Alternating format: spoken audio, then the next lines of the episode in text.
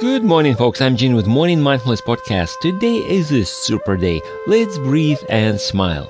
As I promised, I'm releasing this makeup episode on Saturday to compensate for my hiccup on Tuesday. So, have you ever had a feeling that you are not accomplishing anything, even if you are working on the subject? I certainly have. I sure have some big dreams, but I noticed that one of two things may happen. Either dream looks too big or steps to achieve it looks too small, like nothing at all. I have experienced overdoing. I think the most noticeable, at least for me, it shows in working out. Everything hurts the next day.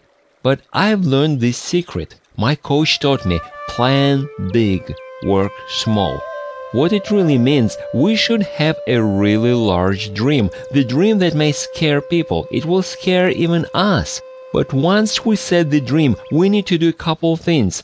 Identify what steps are necessary to accomplish this dream and break down those steps into easy bite-sized pieces. How do you eat the elephant? One bite at a time.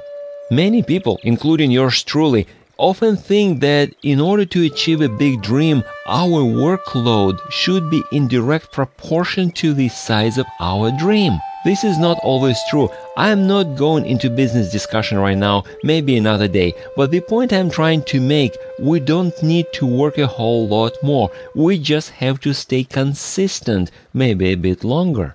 It doesn't matter if you walk in one mile or ten, if you keep putting one foot in front of the other, you will make it. Your biggest dream will come true, my friend, if you keep your tiny daily habits consistent. Does it make sense?